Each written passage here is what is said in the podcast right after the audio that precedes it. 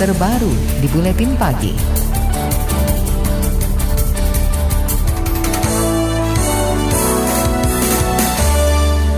Pemerintah akan membatasi sementara impor seluruh produk pertanian dari Cina.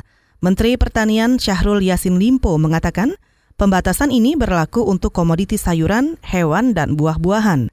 Menurut Syahrul, pembatasan ini dilakukan untuk mencegah masuknya wabah virus corona novel ke Indonesia mulai per Rabu nanti sebentar ada rapat ratas ya.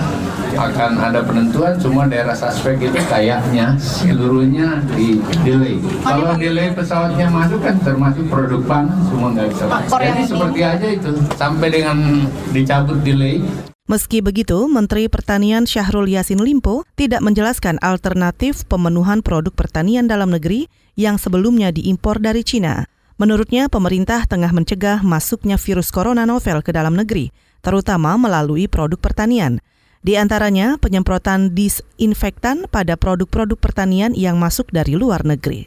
Sementara Kamar Dagang Industri Kadin menyebut kebijakan pembatasan sementara impor komoditas dari Cina terkait wabah virus corona adalah hal yang berlebihan.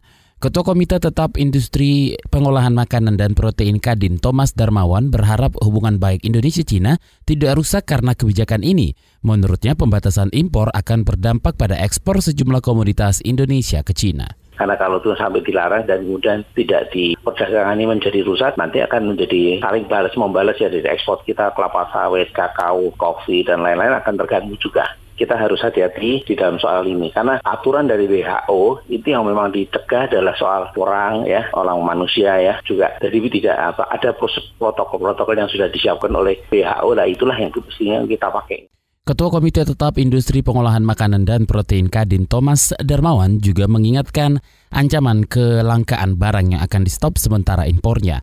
Apalagi tidak semua negara bisa mengekspor produk yang dilakukan Cina ke Indonesia.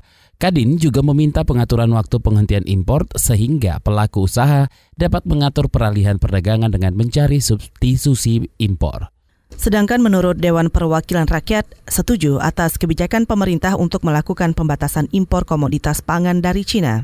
Anggota komisi yang membidangi perdagangan DPR, Herman Hairon, mengatakan pembatasan impor komoditas untuk mencegah masyarakat terpapar virus corona yang sedang mewabah di Cina ada negara lain yang masih dinyatakan bebas. Ini kan sama seperti bagaimana kita juga diatur untuk pemasukan daging dari negara-negara yang bebas terhadap penyakit kuku mulut atau kalau terpaksa ya dari zona. Sama juga terhadap komoditas-komoditas pangan yang saat ini diimpor dari Cina, ya kalau Cinanya bermasalah ya harus cari dari negara lain untuk mensuplainya. Minimalnya untuk temporernya aja untuk waktu sementara gitu ya. Anggota Komisi Bidang Perdagangan DPR RI Herman Abdurrahman Hairon juga meminta pemerintah menyerap produk pertanian lokal agar pasokan aman dan tidak tergantung impor.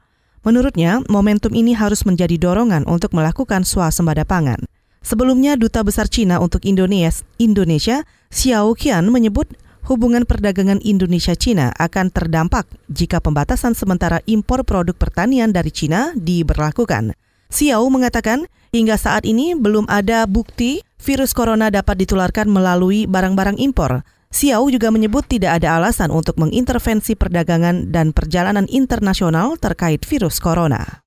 Lembaga Pengembangan Ekonomi dan Keuangan Indef menilai rencana pembatasan sementara impor dari Cina untuk mengantisipasi masuknya virus corona harus diimbangi dengan alternatif impor dari negara lain. Peneliti Indef Abra Talatov khawatir jika tidak diantisipasi, pembatasan ini akan memicu kenaikan harga bahan lain di luar komoditas impor dari Cina dampaknya terhadap ekonomi pasti dari sisi harga-harga bahan kebutuhan pokok yang masih menggantungkan dari impor ini akan terdampak. Terutama misalkan bawang putih dan sebagainya. Memang secara jangka pendek ini shocknya pasti akan ada uh, potensi kenaikan harga-harga bahan kebutuhan pokok tadi di pasar domestik. Tapi sebagai uh, antisipasinya kalau menurut saya pemerintah juga segera melakukan diversifikasi impor. Jadi impor yang dari Cina itu yang bahan-bahan kebutuhan pokok tadi bisa dicarikan sumber alternatif yang lain gitu dari negara lain yang masih memungkinkan kita masih aman untuk di impor. Peneliti Indef Abra Talatov menambahkan pemerintah mesti cermat mencari opsi lain sebelum membatasi sementara impor dari Cina, termasuk menjaga daya beli masyarakat agar tetap seimbang. KBR, inspiratif, terpercaya.